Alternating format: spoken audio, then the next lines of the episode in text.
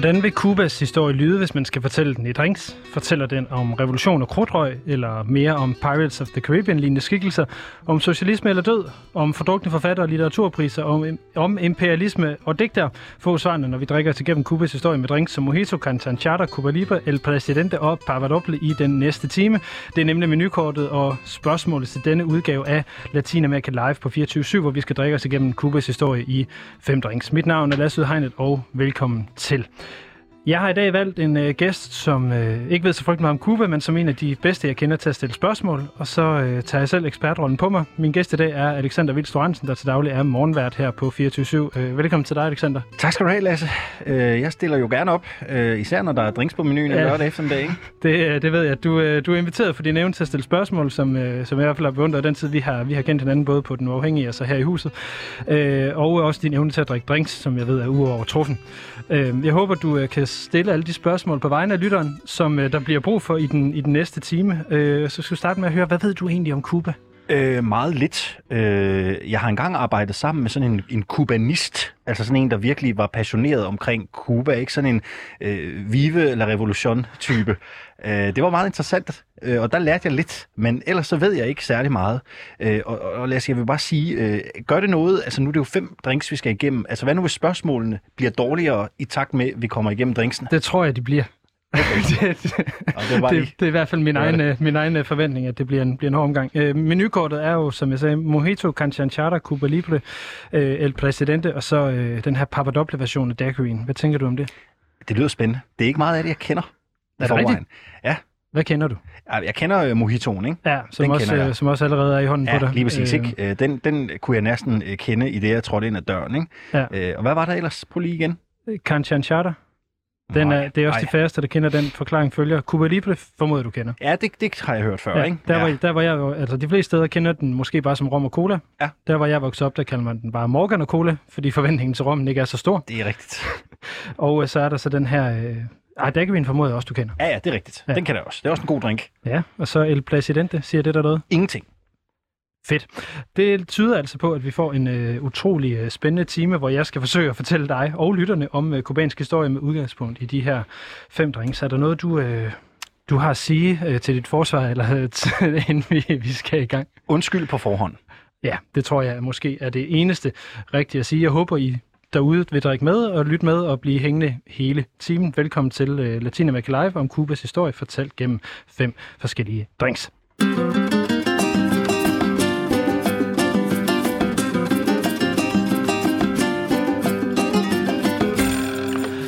Jeg elsker den der jingle. Ja, den kan noget. Den, den kan noget. Den er øh, dejligt latinsk. Men øh, vi starter altså med den måske mest kendte og klassiske kubanske drink, nemlig øh, mojitoen.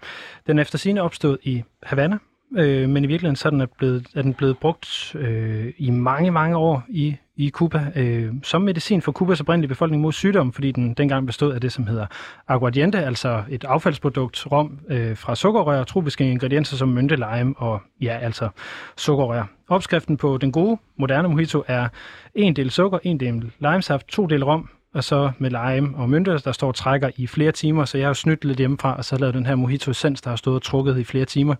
Øh, har du det? Ja, 6 timer helt, helt specifikt, som vi lige har fået en drink Det er fandme autentisk. Ja, men det er fordi, at jeg synes, det er forfærdeligt at få en mojito, hvor der stadigvæk er sukker i.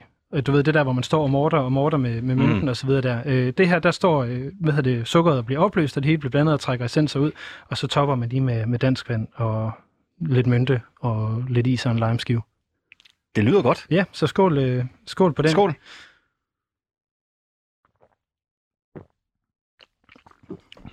Den er god. Ja. Den er det, faktisk rigtig god. Det var også meningen. Nu har jeg også taget den lidt seriøst at lave. Men mojitoen, den tager altså tilbage mellem mødet i mødet mellem Cuba og Spanierne. så vi skal helt tilbage til, øh, til 1492, hvor Christopher Columbus, han øh, som den første europæer opdager Cuba øh, helt præcis den 27. oktober efter han har sejlet videre fra Bahamas.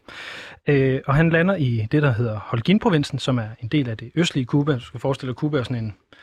Prøver jeg at tegne det sådan, så du kan se det, Alexander. Det er sådan en lang, aflang ø på et par tusind kilometer, der sådan øh, falder jo længere mod øst vi kommer, sådan, så den får sådan mm. en mhm. bueform. Mm-hmm. Øh, og Holguin ligger altså langt nede her i, i den østlige, øh, sydøstlige ende af, af landet. Øh, ja, det her hvad det, øh, Columbus han lander, og han øh, sejler, er ikke så meget på Cuba i sin første rejse. Han kommer tilbage to år senere, i 1492, og undersøger hele øh, sydkysten. Øh, men det er altså den her ø, der hedder Hispaniola, som i dag rummer Haiti og den Dominikanske Republik, der er Columbus øh, fokus, da han, øh, da han er dernede. Øh, men som det altid er, når der kommer hvide vestlige mennesker, så er der en oprindelig befolkning. Mm-hmm.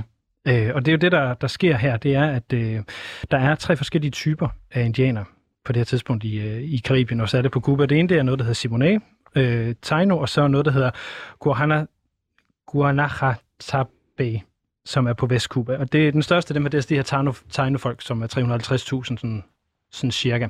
Hvordan forestiller du dig, at, øh, at øh, de tager imod spanierne?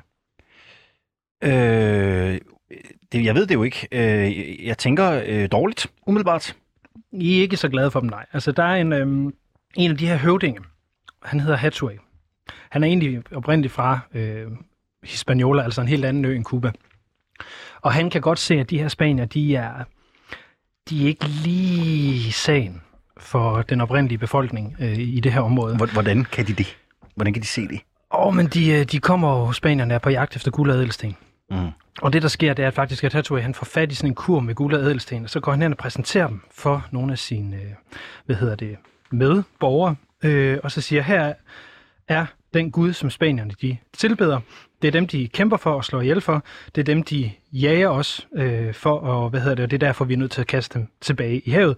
De fortæller os, at, øh, at disse tyranner, øh, at de hvad hedder det, beundrer en Gud, øh, der går ind for øh, hvad hedder det, fred og lighed, og alligevel så vil de overtage vores land og gøre os til deres slaver. De taler om en udødelig sjæl og deres, øh, hvad hedder det, udødelige, hvad hedder det, eller e- e- evindelige, hvad hedder det, øh, straffe og, hvad hedder det, gaver. Mm. Øh, og alligevel så stjæler de vores ting, øh, forfører vores øh, kvinder øh, og, hvad hedder det, voldtager vores døtre, uden at øh, matche os i ære og de er simpelthen øh, nogle kujoner, der dækker dem selv med jern.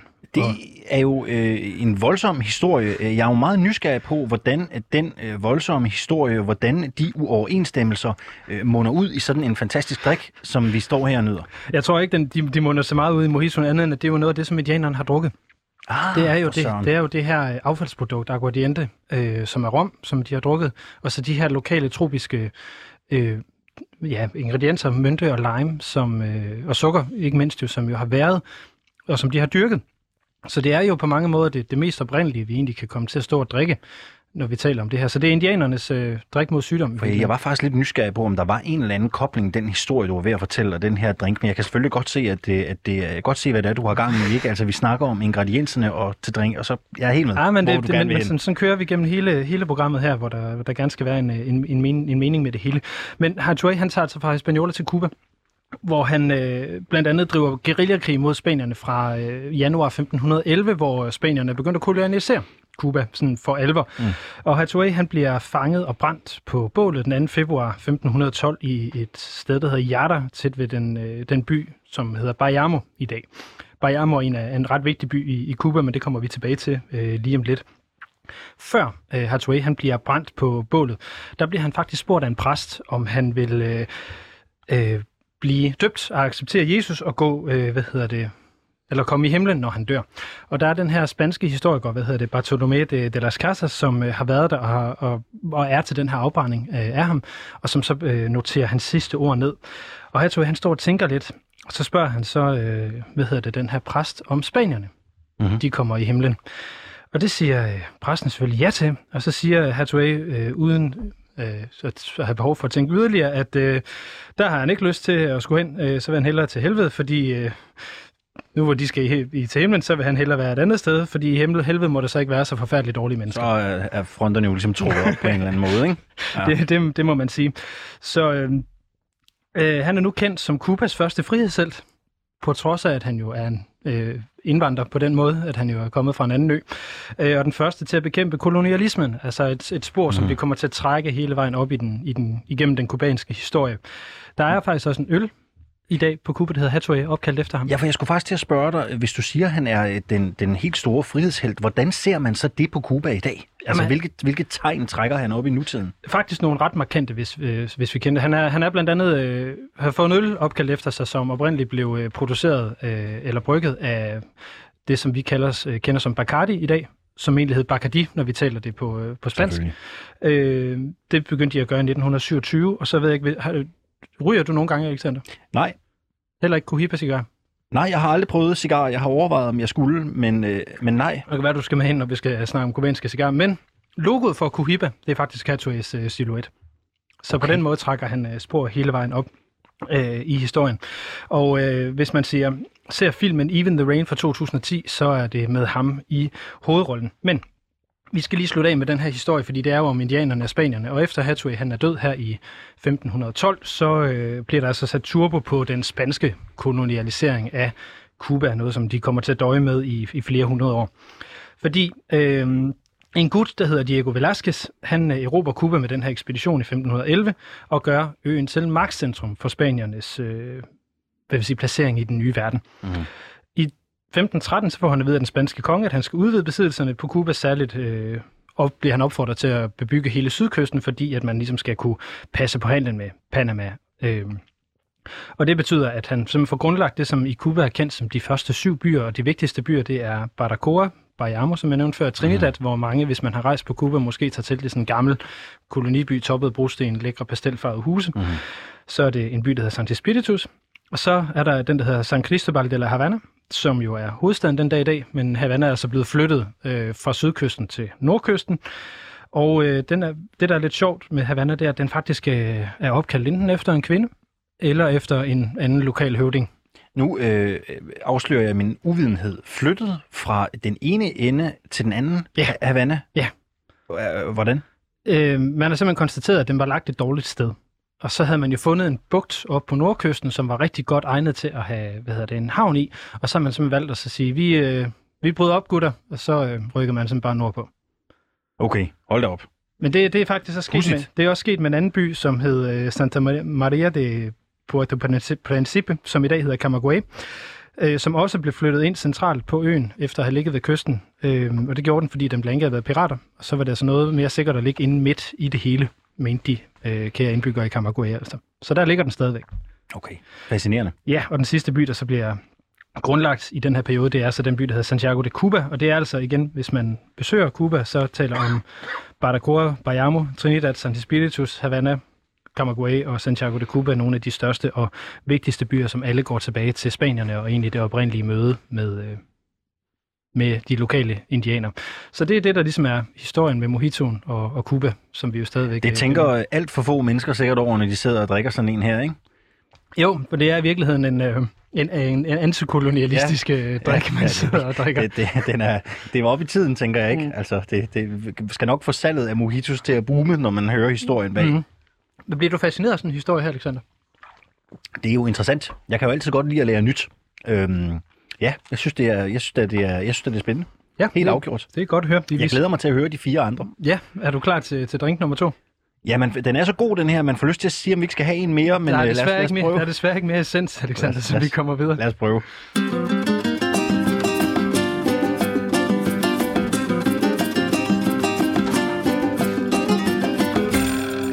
Og nu er jeg så gået over til bordet her øh, ved siden af øh, mixeren i virkeligheden, fordi at, øh, vi kan jo ikke stå og blande drinks hen over øh, mixeren, så tror jeg, at vores øh, teknikmand han bliver lidt sur. Ja, vi kan sige, øh, altså det her er jo sådan et helt almindeligt radiostudie, vi står i. Ikke? Der er en øh, pult og nogle mikrofoner, og du har så fået et ekstra bord ind i studiet i dag. Vi kan prøve at beskrive for lytterne, hvad det er. Det er et, et bord fyldt med en masse øh, lækkerier. Noget af det kender jeg, noget af det kender jeg ikke. Hvad, hvad kender du? Ja, der står en flaske cola, ikke? Den kender jeg umiskendeligt. Så står der noget Havana Club. Det ligner også noget, jeg har set før. Øh, så har du en eller anden dunk med hjemmefra, ligner det, som, som, øh, som nok skal blive spændende. Men hvad indholdet i den dunk er, det ved jeg ikke. Nej, men jeg kan fortælle dig, at det nok minder meget om den mojito, de har stået. Du får den lige over her. Jeg skulle lige, grunden til, at den er en dunk, det er jo, fordi den er varm. Eller i hvert fald, Åh, i hvert fald er lun. Og det er, fordi den næste drink, vi skal til, det er en, som hedder øh, øh, Canchanchata. Den dufter stærkt Ja, det er den også. helt øh, heroppe fra, hvor jeg står. Men den, den minder meget om mojito, og øh, den tager os tilbage til øh, 1860'erne. og vi så springer altså lige øh, knap øh, 400 år i, øh, i tid. Cuba er stadigvæk spansk, øh, man drømmer om selvstændighed, og Canchan Charter, det er, hvad kan man sige, den originale øh, daiquiri på en eller anden måde. Hvad betyder det? Det ved jeg faktisk ikke. Nej, jeg var bare nysgerrig, om, om, om det betyder ved, noget. Det gør det helt sikkert, men jeg har faktisk øh, fejlet totalt i at finde ud af, hvad den, øh, hvad den, hvad den har, handler om. Men Canchan Charter, den bliver drukket af det, som øh, de såkaldte Mambi-krigere, som kæmpede for Kubas selvstændighed i, i 10-årskrigen i, fra 1868 til 1878, og det er den, vi skal snakke om i de næste 10 minutter. Øh, den bliver serveret varm. Den kan også serveres kold med is i, men jeg valgte at så servere den varm her, Alexander, fordi det er den måde, man oprindeligt har drukket den på. Øh, fordi i krigen, der, øh, der blev den formentlig drukket for at holde varme ved bål om aftenen, øh, og som mojitoen virkede for indianerne til at bekæmpe sygdom, så har den her også hvad hedder det, hjulpet med at bekæmpe sygdom, og så været tilgængelig med de ingredienser, der har været på markerne. Fordi det her, det er igen aguardiente. du har det hårdt derovre. Aguardiente, øh, eller bare rom her i det her tilfælde. Ja. Så er det lime, og så er det honning. Okay. Og det er jo så blevet gennemvarmet, så man kan holde varmen i det. Skal vi prøve at smage på den? Du er ikke meget for det, kan jeg Ej, se. jeg synes jo ikke, den, den, altså jeg skal være helt ærlig, det ligner jo, når man kigger på den, sådan noget øh, brakvand øh, på en eller anden måde. Den, det er en meget gullig drink. Den er meget varm, og den dufter meget stærkt. Øh, det ligner, øh, det kunne være sådan et glas, man har hældt chatter i i løbet af en aften, ikke? Det kunne godt se sådan ud. Det kunne godt se sådan ud. Øh, Jeg synes, den smager ganske glimrende, men Ja. jeg vil meget, meget spændt på at høre, hvad du, øh, hvad du synes her.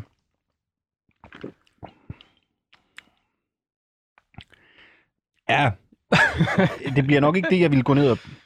Den er stærk, ikke? Også. Jo, det er den. Ja, det, det er jeg glad for, at du har skænket et halvt glas, ikke? den er rigtig stærk.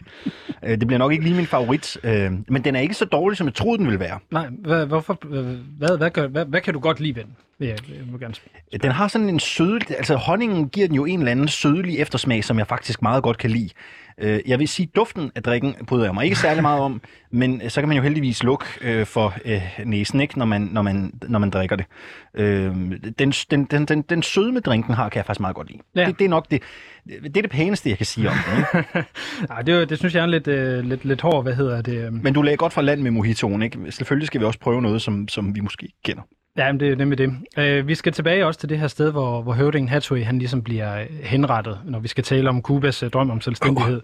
Fordi Kubas, Nej, undskyld, den er sgu stærk.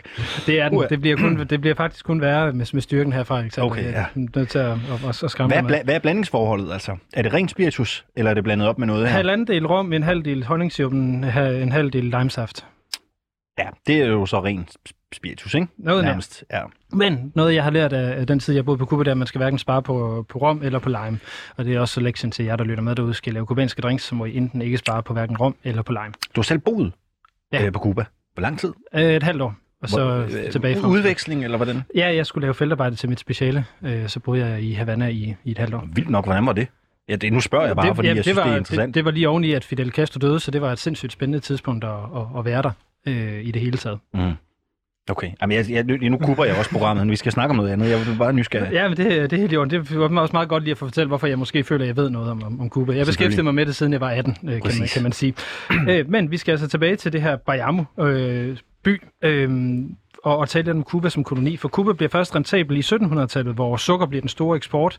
Det hænger så sammen med den haitianske revolution i 1791, hvor Cuba ligesom liberaliserer efterfølgende im- importen af slaver for at blive Karibiens førende sukkerproducent. Og man går altså fra at producere 14.000 tons i 1790 til 34.000 tons i år 1800, så det er jo en markant stigning, kan man sige. Mm-hmm. Øhm, og Kubas uafhængighed, den starter faktisk også på en sukkerplantage ved Bayamo, ejet af en øh, landejer og advokat, der hedder Carlos Marol de Céspedes. Øhm, han bor så her ved Bayamo, og Kubas nationalsang, den hedder i dag La Bayamesa, fordi det er her, hvor, øh, hvor det hele det starter. Mm. Og det starter med, at øh, Céspedes, han simpelthen frigiver sine slaver den 10. Øh, oktober 1868, og beder dem kæmpe sammen med ham for at gøre Kuba selvstændig fra spanierne. Mm. Øh, og det gør han blandt andet med, at øh, øh, hvad hedder det, at gerne vil smide spanierne ud, fordi man simpelthen ikke føler, at man får nok indflydelse øh, i forhold til, at øh, skatten er steget. Øh, blandt, øh, hvad hedder det, Cuba ønsker frihed. De kan ikke få repræsentation i deres eget parlament, eller det spanske parlament. Der er ikke blevet sat stop for den her import af slaver, så det vælter stadigvæk ind. Mm. Øh, mere end 90.000 er kommet øh, mellem 1850 og 1860. Der er sat øgede skatter på plantageejers, det er han jo selvfølgelig ikke særlig tilfreds med, øh, og medierne de bliver censureret. Øh, og så kan man sige, at spanierne, 8% af befolkningen, sidder på 90% af pengene.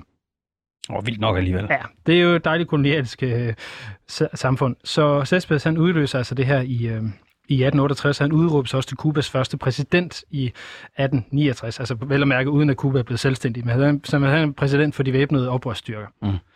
Øhm, og han ender med at blive kaldt øh, fædrelandets far, og det er der en ret sjov historie bag, fordi på et tidspunkt der blev hans egen søn Oscar fanget af spanierne.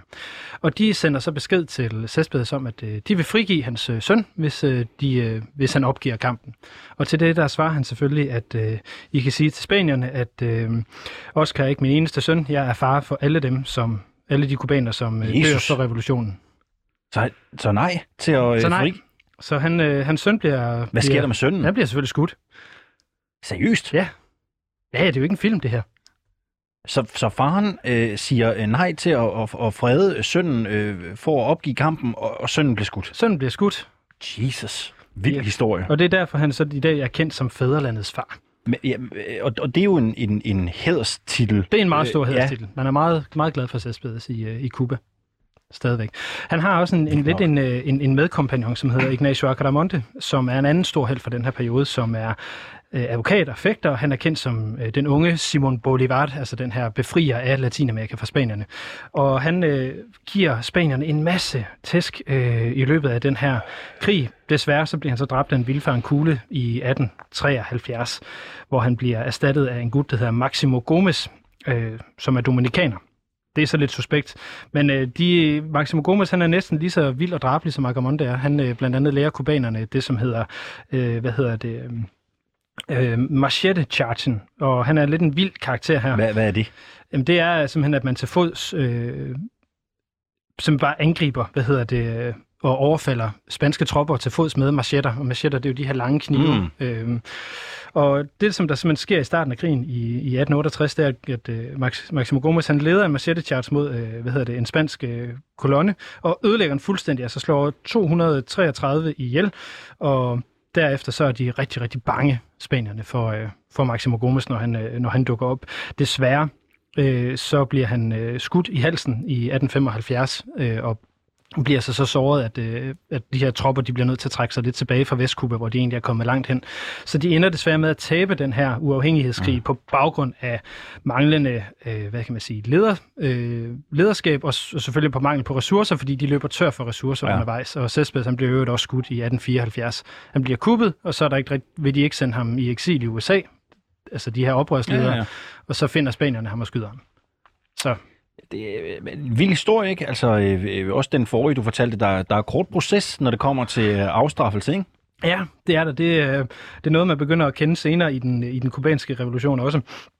men Kuba bliver altså ikke selvstændig på det her tidspunkt. Mm. Men hvad, hvad, hvad tænker du, når du hører sådan en uafhængighedskrigshistorie? Altså, jeg vil sige, du blæste mig lidt om kul med fædrelandets far, ikke? Ja. Det var, det var, det var vildt. Altså, det, det, var, det er bare sindssygt. Ikke? Altså igen, jeg ved jo ingenting om det her emne, men, men, men det er meget... Det, det tror jeg, jeg kan bare ikke helt forstå det, vel? Det kan, og det, det er nok den bedste måde, jeg sådan ligesom kan sige det på. Mm. Det er jo også nemt at sige, øh, at det er en, det er en anden tid, men det, det, jeg synes, der er inspirerende ved det her, det er jo den her, øh, hvor determineret man er for at, at lave noget om. Mm-hmm. som der i virkeligheden ligger her, at man er jo villig til at ofre sin egen søn for et, for et større mål. Og det er jo den her nationalisme, som der er meget stærk, også ved kubanerne i dag, at nationen fylder utrolig meget. Ved man egentlig, sønnen, øh, er der nogle kilder på det? Altså, hvad var hans egen holdning? Altså, havde han også den indstilling, at øh, selvfølgelig skal, skal min far ligesom øh, øh stå bag i landet? Det ved, ved man det? Nej, det ved, det ved man ikke. Jeg tror ikke, han nødvendigvis... Ja, det, jeg tror, han var... Jeg kunne forestille mig, at han var lidt bitter. Ja, det, det vil jeg måske, vil ikke være, vil jeg måske selv det, det vil, Ja, det kan man jo ikke øh, fornægte nogen i at være, kan man sige. Nej, ikke, ikke på, på den baggrund. Men er du, øh, er du klar til, at vi skal videre, Alexander? Jeg er i hvert fald klar til en ny øh, drink. Lad os, lad os prøve noget andet. Jeg vil bare lige spørge, den her drink, er det sådan en... Kan man, kan man få det nogle steder? Altså selv, sælger man det her? Er det en, er det en eksklusiv drink? Nej, det er en, det er en kubaner. Canchanchata er en, en drink, kubaner, mange kubaner lidt har glemt. Okay. Øhm, Netop fordi den, den har været lidt en soldaterdrink. Men den findes stadig, og man kan også få den i en kold udgave, som måske passer lidt bedre til din smag. Ja, måske. Nu er den prøvet i hvert fald. Det er den.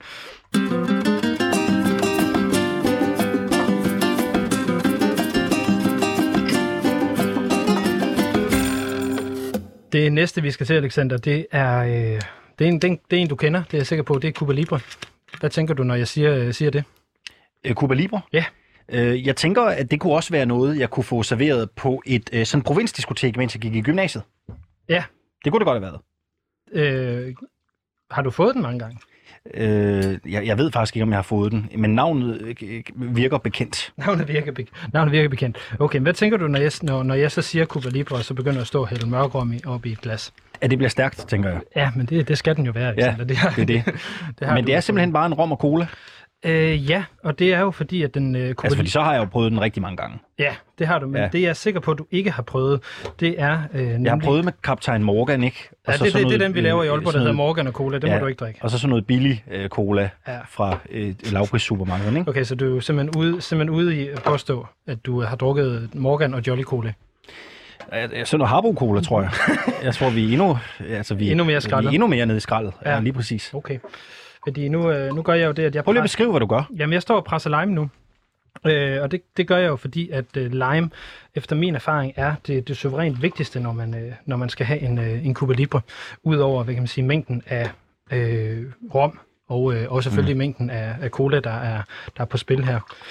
Øhm, og det handler simpelthen om, at øh, uden lime, så, øh, så er det simpelthen bare en meget, meget kedelig drink. Jeg tager simpelthen et billede af dig, mens du står derovre Ja. og, øh, Det skal du, øh, det skal du endelig gøre.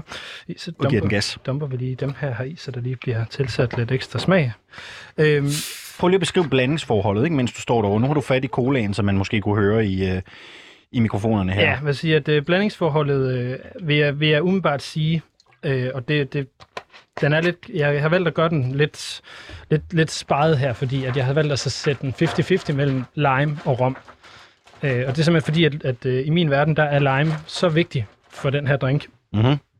at hvis du ikke har det med, så, øh, så er det lidt game over. Den øh, i drink, du serverer for mig nu, hvor langt er den fra sådan en øh, Morgan og Cola, som man får på et øh, provinsdiskotek? Ved du, det synes jeg faktisk selv, du skal svare på, når du får den i, i hånden her, fordi jeg Du tror... sender den over der. Ja, jeg håber faktisk ikke, at du vil, vil, vil værdige det med en sammenligning.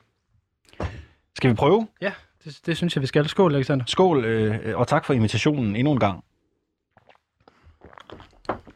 Hold kæft, den er god. Og Den det, er virkelig god. og det er jo nemlig det, lime gør ved den her drink. Aldrig spar på lime, når man skal lave en Cuba Libre. Det her er jo som at drikke et... Øh, øh, alle dem, der lytter med, som ikke selv har fornøjelsen af det her, skal virkelig øh, ærge sig. Øh, det her, det er jo som at drikke sådan en, øh, sådan en Pepsi Max med lemon. Eller med lime, hedder det jo, ikke? Ja. Det er lidt det samme. Det er en virkelig behagelig drink. Du kan, nærmest, du kan ikke smage der rom i. Nej, det kan jeg nemlig Og ikke, og der- derfor er det en god drink jo. Ja, det er jo... Mm, no, rom kan man, må man gerne kunne smage, men Ja. jeg ved godt, du måske ikke er typen, der, der er så vild med Ej, jeg er ikke så god til stærk spiritus, vel, men det her, det er virkelig en, en, en dejlig drink. Hvor stærk er den, tror du? Øh, der er jo en 2-3 centiliter i. Den er virkelig god. Nu er, det nogle, nu er det jo nogle forholdsvis små glas, vi står med her. Ja. Øh, så man skal jo selvfølgelig afmåle efter, hvilket glas man står med. Man må ikke Jeg bare... drikker aldrig Morgan og Cola igen. Nej, det, Det lover jeg det er dig. Det du er siger. virkelig et velkombineret øh, øh, glas alkohol her. Øhm, vi, øh, vi skal jo tale om, altså den her drink, den tager sig frem til øh, grunden til, at Fidel Castro så intens skulle tale om antiimperialisme og antikolonialisme. Øh, den hedder jo Cuba Libre, det betyder det fri Cuba, og det er selvfølgelig opstået på baggrund af, at Cuba blev frit, i hvert fald på papiret, i overgang mellem 1800-tallet og 1900-tallet. Og øh, den er begyndt at eksistere, fordi amerikanerne dukkede op på Cuba og havde colaen med, sådan så man kunne få forenet de her dejlige ting, lime, øh, rom og cola. Mm. Øh, og det, som vi skal have, eller den person, vil jeg snarere sige, vi skal have fokus på her, det er en gut, der hedder José Martí. Han er måske den vigtigste person i kubansk historie overhovedet. Glem Fidel, glem Céspedes. Øh, vigtigere end Fidel i Kubas vigtigere historie. end Fidel. Så er det vildt. Øh, Jose Martí, han bliver født i Havana i 1853, og han, han ønsker sig også at brænde et frit Cuba, så han skriver frihedsønskende digte i sit skoleblad. Han bliver simpelthen fængslet allerede som 16-årig i 1869. Så sender spanierne ham i eksil i Spanien i 1871, hvor han er 18 år. Han uddannes i Spanien inden for jura, filosofi og litteratur, og rejser senere øh, til Mexico og Guatemala, og efter uafhængighedskrigen i Cuba er slut, altså her i 1878, hvor Cuba taber, øh, det hedder det, der prøver han så at komme tilbage til Cuba for lov at studere. Det må han ikke for de spanske myndigheder, fordi de simpelthen anser ham for, for farlig. Mm-hmm. Øhm, Okay. Så han flytter til New York og deltager aktivt i Kubas, øh, skal vi kalde den revolutionære komité, øh, sammen med den her general, der blev skudt i halsen, Maximo Gomez, som altså overlevede sit, øh, sin, sit uheld i, i uafhængighedskrigen, og så nogle andre øh, militære typer, der hedder Calixto Garcia og Antonio Maceo. Øhm, og mellem 1880 og 1890, der skriver Marti adskillige blade, øh, grundlægger aviser, skriver digtsamlinger og konsul i USA for øh, Paraguay, Uruguay og Argentina. Og han, øh, han har et rigtig godt politisk øje, fordi den her komité, de vil gerne prøve at befri Kuba allerede i midten af 1880'erne, og det, det, der, der tror Marti simpelthen med at gå ud af, af komiteen for at forhindre det, fordi han simpelthen ikke mener, at man er klar. Og det, øh, det accepterer de andre så, så han er simpelthen så vigtig, at de andre simpelthen øh, klapper i, når, øh, når han siger noget. Øh, og hans poesi er stadigvæk i den dag i dag så vigtigt. Jeg ved ikke, øh, kender du den sang, der hedder Guantanamera? Du har måske, kender måske rytmen. Er det Guantanamera? Ja, lige præcis. Ja, ja, ja. Det er, det, den, teksten i den sang er jo faktisk José Martí, der har skrevet. Okay. Øh, I hvert fald nogle af dem, og det er... Øh, vil sige, jeg står med en digtsamling nu, Ja. som er hans, øh, det som hedder Versus Sencillos, altså... Er det på originalsprog? Ja, det er det. Jeg Kan du tænkt, ikke prøve at læse lidt op? Ja, nå, det ved du allerede. Ja, det var jo- det var jeg tænkte nok, godt, godt. øh, så vi tager lige første vers her, af, eller de to første vers af øh, Versus Sencillos, og det er et digt, som hedder Yo soy un hombre sincero, som altså også er noget af teksten i Guantanamera. Og hvad betyder det? Øh, den tager vi lige bagefter. Okay. Øh, for jeg ved faktisk ikke, hvordan jeg skal oversætte til dansk. A sincere man am I, vil man sige det på engelsk. Okay. Yo soy un hombre sincero, de donde crece la palma, y antes de morirme quiero echar mis versos del alma. Yo vengo de todas partes, y así todas partes voy. Artes og entre artes, en los montes montes soy. Og det, som han siger, det er, uh, a, sincere, sincere man am I, born where the palm trees grow, and long before I die, my soul's verses to bestow. No boundaries bind my heart, I belong to every land, I am art among art, a peak among peaks I stand. Så han siger jo, at øh, altså, jeg, er, jeg er en del af hele verden. Øh, øh, han siger også senere, at jeg er ikke fremmed noget sted, der er ikke nogen, der er fremmed for mig. Så han er, han er den ultimative humanist på mange måder. Okay. Øh, og det er også derfor, at han netop får de andre til at følge ham på den her måde. Fordi man kan godt kan se, at han har et blik for noget med fællesskab. Øh, og det er også derfor, at han, som så mange, bliver anset som så forbandet farlig, fordi han, han, han har altså retorikken og ordene i sin magt. Så dermed så er han den største fare for, øh, for det spanske kan, kan, kommuniststyre. kan, kan du ikke prøve at beskrive, hvad det er, det her farlighedsdekret, det kan man vel godt kalde det. Altså, hvad er det, det hvor kommer det fra? Hvad, hvad er det, man frygter helt præcist? Det, man frygter, er jo det samme, som man frygtede, da Fidel Castro øh, skulle tage magten. Fidel er ekstremt øh, fascineret og inspireret af José Martí. Meget af den øh, anti-imperialisme og antikolonialisme, som er grundlagt under Fidel Castro i Cuba, den er egentlig grundlagt og skabt i Martís øh, poesi, hvor man jo netop ikke øh, vil acceptere undertrykkelse eller at nogen er fremmed for nogen. Det er også derfor, Cuba øh, under Fidel Castro har interveneret i Angola, har kæmpet mod øh, apartheid, Sydafrika osv. At man simpelthen stiller sig på de svage sider, og det gør, øh, det gør Marti også. Øh, og det, som Marti også gør, det er, at han ligesom øh, opbygger den her revolutionære bevægelse. Efter 1880'erne, så forts- får han den presset op til, at øh, de først skal prøve at overtage Cuba igen i, øh, i 1890'erne. Og der tager han simpelthen afsted igen med, med Maximo Gomez til den Dominikanske Republik og planlægger at sejle til Cuba og invadere. Og det gør han så den 11. april, hvor han lander i det østlige Cuba. Og så fordi han jo er, han er diplomat, han er poet, har han aldrig kæmpet. Og det mobber de andre ham jo med i, i den her bevægelse, fordi han er jo bare en mand med alle ordene. Han har jo ikke prøvet at stå på, på slagmarken. En slags pacifist. Ja, og så alligevel er han jo så meget opvagt, at skulle mm. kæmpe. Så han dør allerede den 19. maj øh, 1895, altså kun en måned og otte dage efter, han egentlig kom til Cuba. Hvad dør han af? Jamen, han, bliver jo, øh, han, øh, han rider rundt sammen med en, en øh, assistent, øh, og fordi han jo er blevet mobbet med, at han ikke har kæmpet, så da han så ser en spansk deling, så tænker han, nu charger vi, og så angriber vi, og han rider altså på en, Det hvid, på en hvid hest i sort, i sort jakke med butterfly. Og så bliver han selvfølgelig skudt, fordi han er skide nem at se. Det er simpelthen løgn. Så simpelthen fordi han er blevet mobbet, så tænker han, nu øh, må jeg øh, bevise mit værd og, og min, og min øh, kampparathed.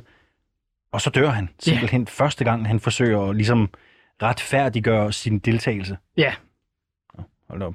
det er ikke så godt. Nej, det Så han, han lider jo en martyrdød, kan Ja, man sige. det, det kan man jo godt Og det, som sige. der også er, er væsentligt i forhold til, til de her versus jeg læste op fra før, det er, at han jo har et andet digt, hvor han, øh, han skriver, nu me encierran en lo oscuro a morir eh, como un traidor. Yo soy bueno y como bueno morir de cara del sol. Hvor han, han egentlig skriver, øh, begrav mig ikke i mørket og, og dø som en forræder. Jeg er så god, som øh, en mand kan være. Øh, jeg vil dø med ansigtet mod solen. Og øh, det var jo næsten en forudsigelse, kan man, kan man sige, han kom med der. Gjorde han så det? Døde han med ansigtet mod solen? Det er et godt spørgsmål. Han døde i hvert fald i dagslys. Okay. ja, ja, men bevares. Men det, som der er rigtig interessant ved, ved José Martí, det er, at hans sidste brev, altså for dagen før han dør, der skriver han til en af sine venner, I am in daily danger of giving my life for my country and duty, for I understand that, du- that duty and have the courage to carry it out. The duty of preventing the United States from spreading throughout the Antilles as Cuba gains its independence and from overpowering with that additional strength our lands of America. Så han advarer simpelthen i sit sidste brev hele verden mod USA. Og han skriver som det øh, midt i brevet, jeg har boet i Monster, og jeg kender det indvold. Så han ved, han har fornemmet de imperialistiske strømninger, der er i gang i USA. Og øh, det er jo så det, der efterfølgende sker, fordi krigen går godt, spanierne skifter regering, og oprørerne vender længere og længere frem. Der kommer en opstand i Havana i januar 1898, hvor pressen brændes af, og oprørerne nærmer sig byen. Og så sender amerikanerne det her krigsskib ned, der hedder USS Maine, ned til Havana for at sikre de amerikanske borgers sikkerhed. Og det, der så sker, det er, at USS Maine det simpelthen springer i luften og synker den 15. februar.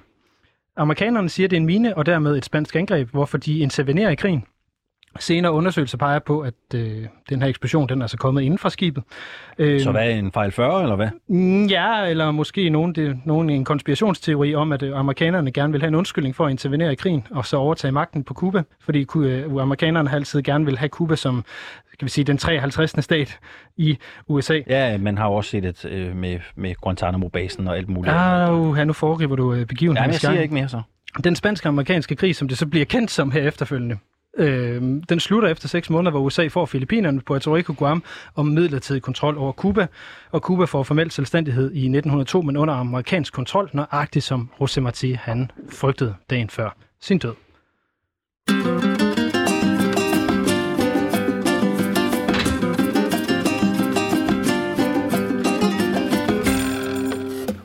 Og Alexander, det lander os jo ved, øh, ved den fjerde drink, som vi skal til. Ja, gud, vi har to tilbage. Ja, Ja, og det, bliver kun, det bliver kun værre herfra. Ja, men jeg... Ej, det kan ikke blive værre end den lune drink, du serverede for et øjeblik siden. Uha, nu, øh, nu foregriber du igen begivenheden. Skal- Skal vi have noget, der smager rigtig dårligt, eller hvad? ja, vi skal bare i hvert fald have en, der er stærk. Jeg, vil sige, Okay. okay. sådan, at jeg lavede Okay. den her for min kæreste i går aftes, fordi jeg testede den, og hun sagde øh, efter to slurke, at hun var ved at få migræne. Mhm. Så det kan du så overveje. Øh, jeg har mixet den lidt hjemmefra igen. Snydt, sådan som øh, tv-kokke de nu gør. Øh, så nu får du lige et glas herover. Ja, det er et... et oh, ja, Du er trist, oh, eller det er stærkt. Åh, oh, puha. Det, uh, Det er El Presidente, du har fået i ja, hånden det her. tror jeg fandme gerne. Ja. Og en kraftig en af slagsen. Ja, det er det. Det er en drink, som øh, de andre er baseret på rom. Det her det er ha- halvanddel øh, rom, øh, så er det øh, tre fjerdedel vermut, øh, en fjerdedel øh, orangelikør og grenadine. Så det vi har med at gøre her, det er altså rom på et par 30 procent, vermut på et par 18 procent, øh, orangelikør og så noget grenadine. Det er jo sådan en slavedrink. Jeg vil ikke kalde det slave, men jeg, Jeg er glad for, at jeg har lidt af, øh, hvad hedder Libren det. Cuba Libren tilbage til at skylle efter med. ja, det er nok meget godt. Øh, så lad os sige skål den, på. den er heldigvis ikke lun, den her. Lad os Nej, prøve det er den ikke. Den skåle. er, den er kold. Den er bedre end i går. Jeg kan sgu meget godt lide den, faktisk. Ja, hvad kan du godt lide ved den? Jeg havde jo forventet, at det ville være sådan noget virkelig, virkelig stærkt. Øh, øh, stærk sprut, ikke? Den smager sgu meget godt. Det igen, den, har, den rammer også en sødme, ligesom den lune drink, du serverede for Ja. mig. Øhm, det må være den der orange likør, Den, øh, der kan et eller andet. den sparker lidt Den er igennem, faktisk rigtig, rigtig god. Ja. Er der en grund til, at der kun er én isterning i drinken? jeg. Ja, du må gerne tage en mere, hvis du Okay, har lyst jamen, til det var bare, det kunne godt være, det var et, et trick. Nej. Øh, du, du kommer sikkert selv ind på det, men nu spørger jeg alligevel. El Presidente. Ja. Altså, hvilken præsident fristes man jo til at spørge? Ja, det er der, lidt, øh, det er der nemlig lidt tvivl om, fordi det er enten præsidenten øh, Mario Garcia Menocal, eller øh, hvad hedder det, som er Kubas, øh, hvad hedder det, øh, det, det, det, det, det, tredje præsident, eller øh, hvad hedder det, præsidenten øh, Gerardo Machado. Øh, og den ene er præsident øh, Menocal fra 1913 til 21, og øh, Machado fra 1925 til 33. Og den her drink, den er altså opstået i 20'erne. på det her tidspunkt, hvor USA mm. altså sidder rigtig tungt på magten. Mm. Og begge de her to, de var præsidenter, som på mange måder fungerede som marionetter for USA. For for at Cuba overhovedet kunne få sin formelle uafhængighed, så var man nemlig nødt til at acceptere en lovmæssig underlæggelse af USA i form af det, der hedder The Platt Amendment, som er et tillæg til den amerikanske forfatning, som bliver accepteret af den kubanske regering. The Platt Amendment, den sikrer både USA flådebasen Guantanamo, som altså stadigvæk bruges i ja. dag, selvom kubanerne ikke anerkender aftalens skyldighed og ikke vil acceptere nordamerikanerne betaling af lejen. The Platt Amendment, den har otte punkter, hvor de mest graverende er, at øh, øh, hvad hedder det, den kubanske regering skal aldrig nogensinde gå ind i en øh, traktat eller øh, arbejde med en anden fremmed magt øh, i forhold til Kubas øh, hvad hedder det, afhængighed. Øh, man giver USA ret til at intervenere i øh, Kuba for at hvad hedder det, beskytte den kubanske befolkning og de amerikanske interesser. Øh, og sådan fortsætter det i, øh, i otte punkter, hvor det, hvor det ser rigtig, rigtig altså mere suverænitetsafgivende ud, mm. jo længere vi kommer ned. Og derfor så er det på mange måder også de facto den amerikanske ambassadør i Havana, der øh, styrede landet. Så den korte fortælling om, om det her, det er jo altså, at USA jo de facto gør Kuba til en lydstat, og derfor at Kuba jo ikke føler, at de fik selvstændighed mm-hmm. øh, efter den her øh, hårde, hårdt kæmpede uafhængighedskrig, i, øh, hvor amerikanerne jo lige var inde og stjæle sejren for dem der i, i 1898 mm. øh, ved at springe USS Maine i luften. Hvordan ser kubanerne på øh, USA og Amerika i dag? Øh, der, der skal man skelne mellem to ting. Man skal skelne mellem øh, folket, amerikanere og den amerikanske regering. De har intet imod amerikanere som folk. Nej. Men den amerikanske regering er jo øh, stadigvæk fjende nummer et. Okay. Det er bare, nysk... altså, det er bare fordi, jeg er nysgerrig. Altså, Guantanamo-basen ligger på Cuba. Ja. Du har boet der. Ja. Det er bare sådan, hvordan taler man om amerikanerne, øh, når man færdes på Cuba? Men som sagt, så er der, er der en meget klar forskel på at tale om, om amerikanere som folk og som, øh, og som regering. Fordi Havana ligger 150 km fra Florida. Øh, det, som vi skal tale om i, i, i den næste drink, mm. det, er, det er jo, hvor meget amerikanerne har fyldt. Altså, amerikanerne har været utrolig meget på Cuba. Altså, være i Havana er lidt ligesom at gå ind i en Oliver Twist-film. Det er sådan, bygningerne ser ud, det er sådan, det føles. Øh, du ved, hvis du har set Oliver Twist, så ved du, at alle de her gadelø eller herreløse hunde og katter, de har ligesom en personlighed. Og ja. jeg har aldrig nogensinde været et sted, hvor jeg har kigget på en hund, og så konstateret, at den havde personlighed, som jeg har i Havana. Okay. Så, så, så man er glad for amerikanerne, men man kan godt lide, at de kommer, og der er meget sjælefællesskab mellem dem, særligt i det vestlige Kuba, som jo ligger tættest på USA, hvor det østlige Kuba er mere øh, karibisk og kreolsk på den måde. Okay. Okay. Jeg bliver bare, øh, ja, og jeg var bare nysgerrig på, hvordan det egentlig ser ud i dag, forholdet ja. mellem øh, Kuba og USA. Altså lige nu er det på, på et politisk plan jo totalt nedkølet. Mm-hmm. Øh, så det, det er ikke så godt lige i øjeblikket. Men for lige at vende tilbage til de her to præsidenter, som drinken måske er opkaldt efter, så kan jeg fortælle, at... Øh... Hvorfor ved man egentlig ikke, hvilken præsident den er opkaldt efter? Der er to muligheder. Øh, det er fordi, den er opstået i 20'erne, og den er, de har begge to været præsident i 20'erne, og de har begge to været sådan nogle forholdsvis rowdy typer. Ja. Øh, fordi den er jo sådan forholdsvis rig, den her drink, kan man sige. Det må man sige. Øhm, og Mario Gar- øh, Garcia Manacol, han indførte den kubanske peso, og brugte efter sine 800 millioner dollars øh, i sin præsidentperiode på 8 år, efterlod Cuba med en statsgæld på 40 millioner dollars. Så en forholdsvis big spender, kan vi kalde det. Den anden, øh, Gerardo Machado, han ville gøre Cuba til Karibien Schweiz. Han byggede den kubanske kongresbygning, den centrale motorvej, og så prøvede han faktisk også at tage til USA og diskutere med Colin Coolidge den her Platt Amendment. Men fordi han var så bange for den amerikanske præsident, så kom han til at stå og så sige, at det var også en forholdsvis positiv tilføjelse til den øh, kubanske virkelighed. Ja, Ja, ja, den skulle man måske lige have øvet sig på hjemmefra. Ja, det skulle han måske lidt. Ja, lidt. Han blev så øvrigt også kendt som lidt af en diktator øh, i Kuba, og det er så det, der begynder at ske op gennem, hvad hedder det, øh, 1900, øh, de første 60 år af, af 1900-tallet, det er, at det bliver mere og mere diktatorisk, de øh, ledere, der er der, og så ender vi med en gut, der hedder Fulgencio Batista, som mm. bliver demokratisk valgt præsident i 40'erne, og så ender med, som ender med at blive den diktator, som Fidel Castro vil vælte i 50'erne. Du ved jo rigtig meget om Cuba, Cubas historie. Der er to præsidenter. Man ved ikke helt, hvem øh, drinken er opkaldt efter. Nej. Hvis man spørger dig, Lasse, hvem af dem synes du så, det skulle være?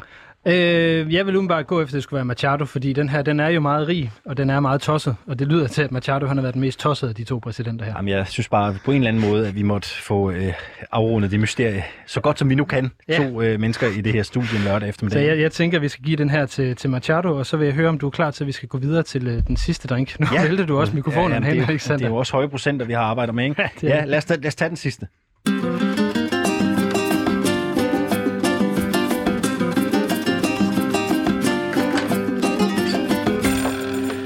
Når jeg siger daiquiri, Alexander, hvad tænker du så? Ja, så tænker jeg jo øh, sådan en god øh, rød drink.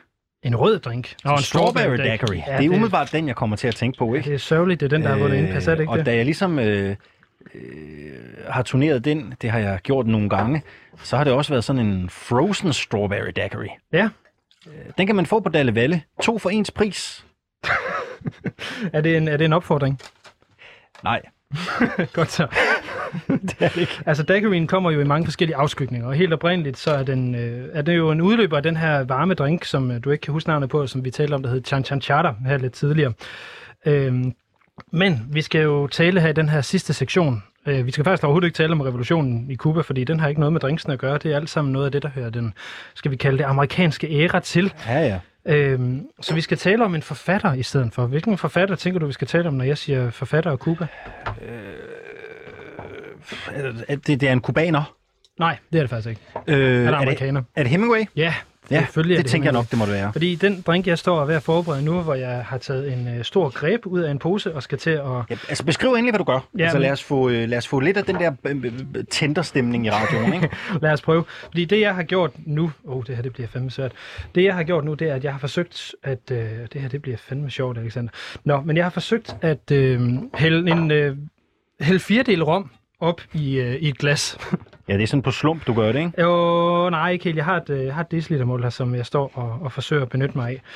Øhm, så har jeg hældt øh, cirka en del lime i, og øh, nu skal jeg så prøve det her, øh, på en eller anden måde få presset det her monster af en greb, sådan så vi kan få noget grebsaft øh, ned i, øh, i den her drink også. Altså, det er meget nostalgisk for mig at stå og presse drinks. Jeg er vant til at se min mormor og morfar spise greb hver morgen. Så fik de lige en halv greb hver, som de sad og skar ud og så spiste med en ske. Du foretrækker den selvfølgelig i, øh, i flydende form, ikke? Ja, jo, helt sikkert. Som en, en drinks Helt ingrediens. sikkert. Men du ved, lidt ligesom den drink, vi havde fat i før, øh, altså havde det her... Øh, altså, El Presidente havde den her orange likør, som jo lidt smager af bedstemor. Altså, det må vi jo sige jo, det gør orange likør. Smager af bedstemor. Nej, men du ved, orange knas og chokolade, det er, Ja, der noget, det er det, er, det, det er der noget, som man, man, man spiser eller drikker, når man er øh, Det er fuldstændig rigtigt. inden for en vis alder. Beklager, Ja. ja. beklager mormor, hvis du skulle høre med her. Det var ikke øh, ment som en fornærmelse. Ja. Øhm, så skal vi have en noget maraschino-likør i. Og, og hvad er det? Det er et rigtig godt spørgsmål, det ved jeg ikke. Okay, nå. Ja, Den ser meget flot ud, den flaske. Den er, den er Det ser, meget jeg har ikke set den før. Det ser meget eksotisk ud. Det, det er det. Også, tror jeg. Så hælder vi sådan noget grebsaft i, og så skal vi have lidt isterninger over i det her glas. Bum, bum. Og at, at, at, slutter vi af? Gud, det er en stor drink, var. Ej, det, det, Nå, det er to. Ja, så er det sgu en lille drink, hvis det er to. ej, det øh, tror jeg ikke, du skal tænke nødvendigvis. Er det... Øh, og du mixer nu? Ja, det gør jeg. Det har du prøvet før? Ja, det gør jeg det tit derhjemme. det er det, jeg påstå. Er det så også de kubanske drinks, du tyr til? Øh, som regel, nej, men det er faktisk, fordi min, min kæreste hun har fået en stor præference for det, som hedder en gin fizz, som er en øh, gin med øh, hindbærsirup. Ja, det er sådan noget, man kan få på LA Bar.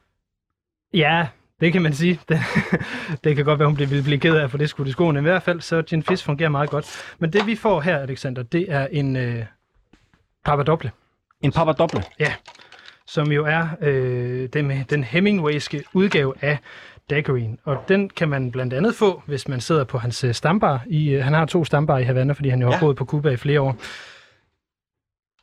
Hvad er det for bar? Det er en bar, der hedder La Bodeguita del Medio og El Floridita. Og El Floridita er kendt som øh, der, hvor han drak sin daiquiri. Øh, den anden, det var der, han drak sin mojito. Så han fik to forskellige drinks på to steder. De kunne simpelthen bedre lave øh, daiquirien det ene sted, og mojitoen det andet. Til synligheden. El, El begge bar ligger der stadigvæk, og er stadigvæk meget Hemingway-influeret. Er det Øh, det stærkeste, vi slutter af med her? Ej, jeg tror, det er El Præsident, men, men skål om ikke andet. Skål. Altså, den hedder jo en papadoble, fordi der Den er, er fantastisk. men der er virkelig spark i den. Der er meget rom. Den er skidegod. Øh, Hemingways rekord, det er 16 af dem her. På en dag? Ja. Puha. Det var ikke for sjov, kan man sige. Hemingway, han holdt Jamen, meget... jeg, jeg tror også, jeg kan godt forstå Hemingway. Jeg synes også, nogle af mine største bedrifter, dem har jeg udrettet øh, i en brændert. Ja, jeg, jeg kender følelsen. Ja, det var det. Hemingway, han, øh, han gik jo efter at skrive, øh, mens man var fuld, og så redigere det, når man, når man var blevet hetero igen. Præcis.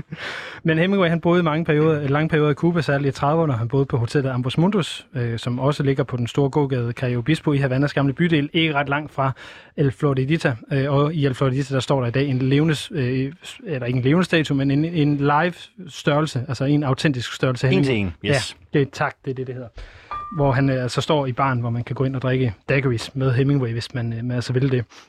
Øh, stor del af hans forfatterskab handler om Cuba. Det gør blandt andet øh, båden øh, øh, Bowen, øh, den gamle mand af havet, som han vinder en Nobels litteraturpris for, så gør øh, hans øh, forfatter eller hans bog, øh, hvad hedder det, at have eller ikke at have også. Den handler om en, der smugler en amerikaner fra Key West, der smugler rom fra Cuba til USA under forbudstiden.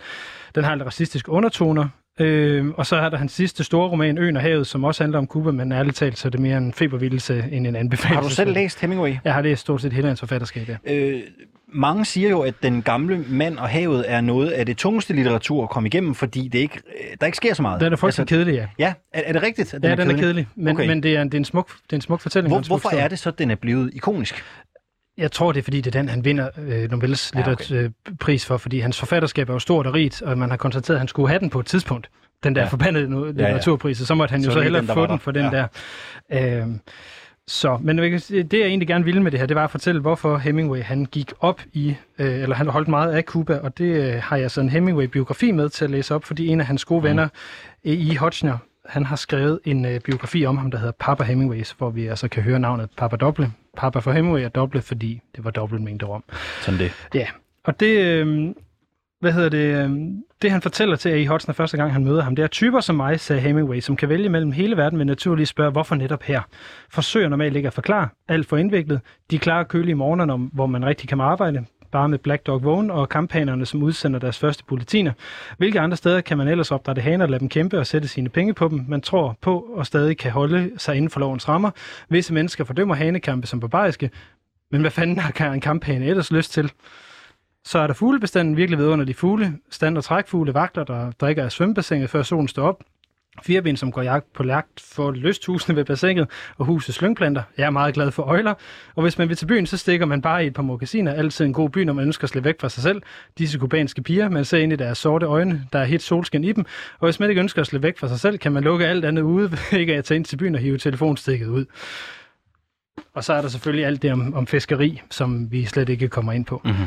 Så Hemingway holdt meget af, af Cuba, og det er jo et sted for farverige personligheder. Blandt andet så forfatteren Graham Greene boede jo også i Cuba i den her periode, og frekventerede også El Floridita og drak daiquiris med Hemingway. Den er sgu bedre end den, man får nede på Dalle Valle, den her. Godt at høre. Og det, man kan sige om Graham Greene, det er ham, der har skrevet bogen Vores mand i Havana, som handler om kamp mod mafien, fordi i 50'erne der kommer mafiaen jo i stor stil til Cuba under Fulgencio Batista, øh, blandt andet i skikkelse af Lucky Luciano, øh, som den her store italienske mafiaboss. Og det er så her, hvor Fidel Castro kommer ind i billedet. Mm. Og det er faktisk også her, hvor vi øh, her om et minut skal slutte den her time om Kubas historie gennem fem drinks. Hvad, hvad synes du, Alexander? Det har været vi... fascinerende. Øh, historierne, øh, absolut. Øh, nogle af drinksene også. Der har også været lavpunkter øh, vil jeg sige. Der har været et enkelt lavpunkt. Du, ja. du har været meget begejstret for resten, faktisk. Ja, den, den lune øh, drink øh, er også den, der ligesom er mest tilbage af.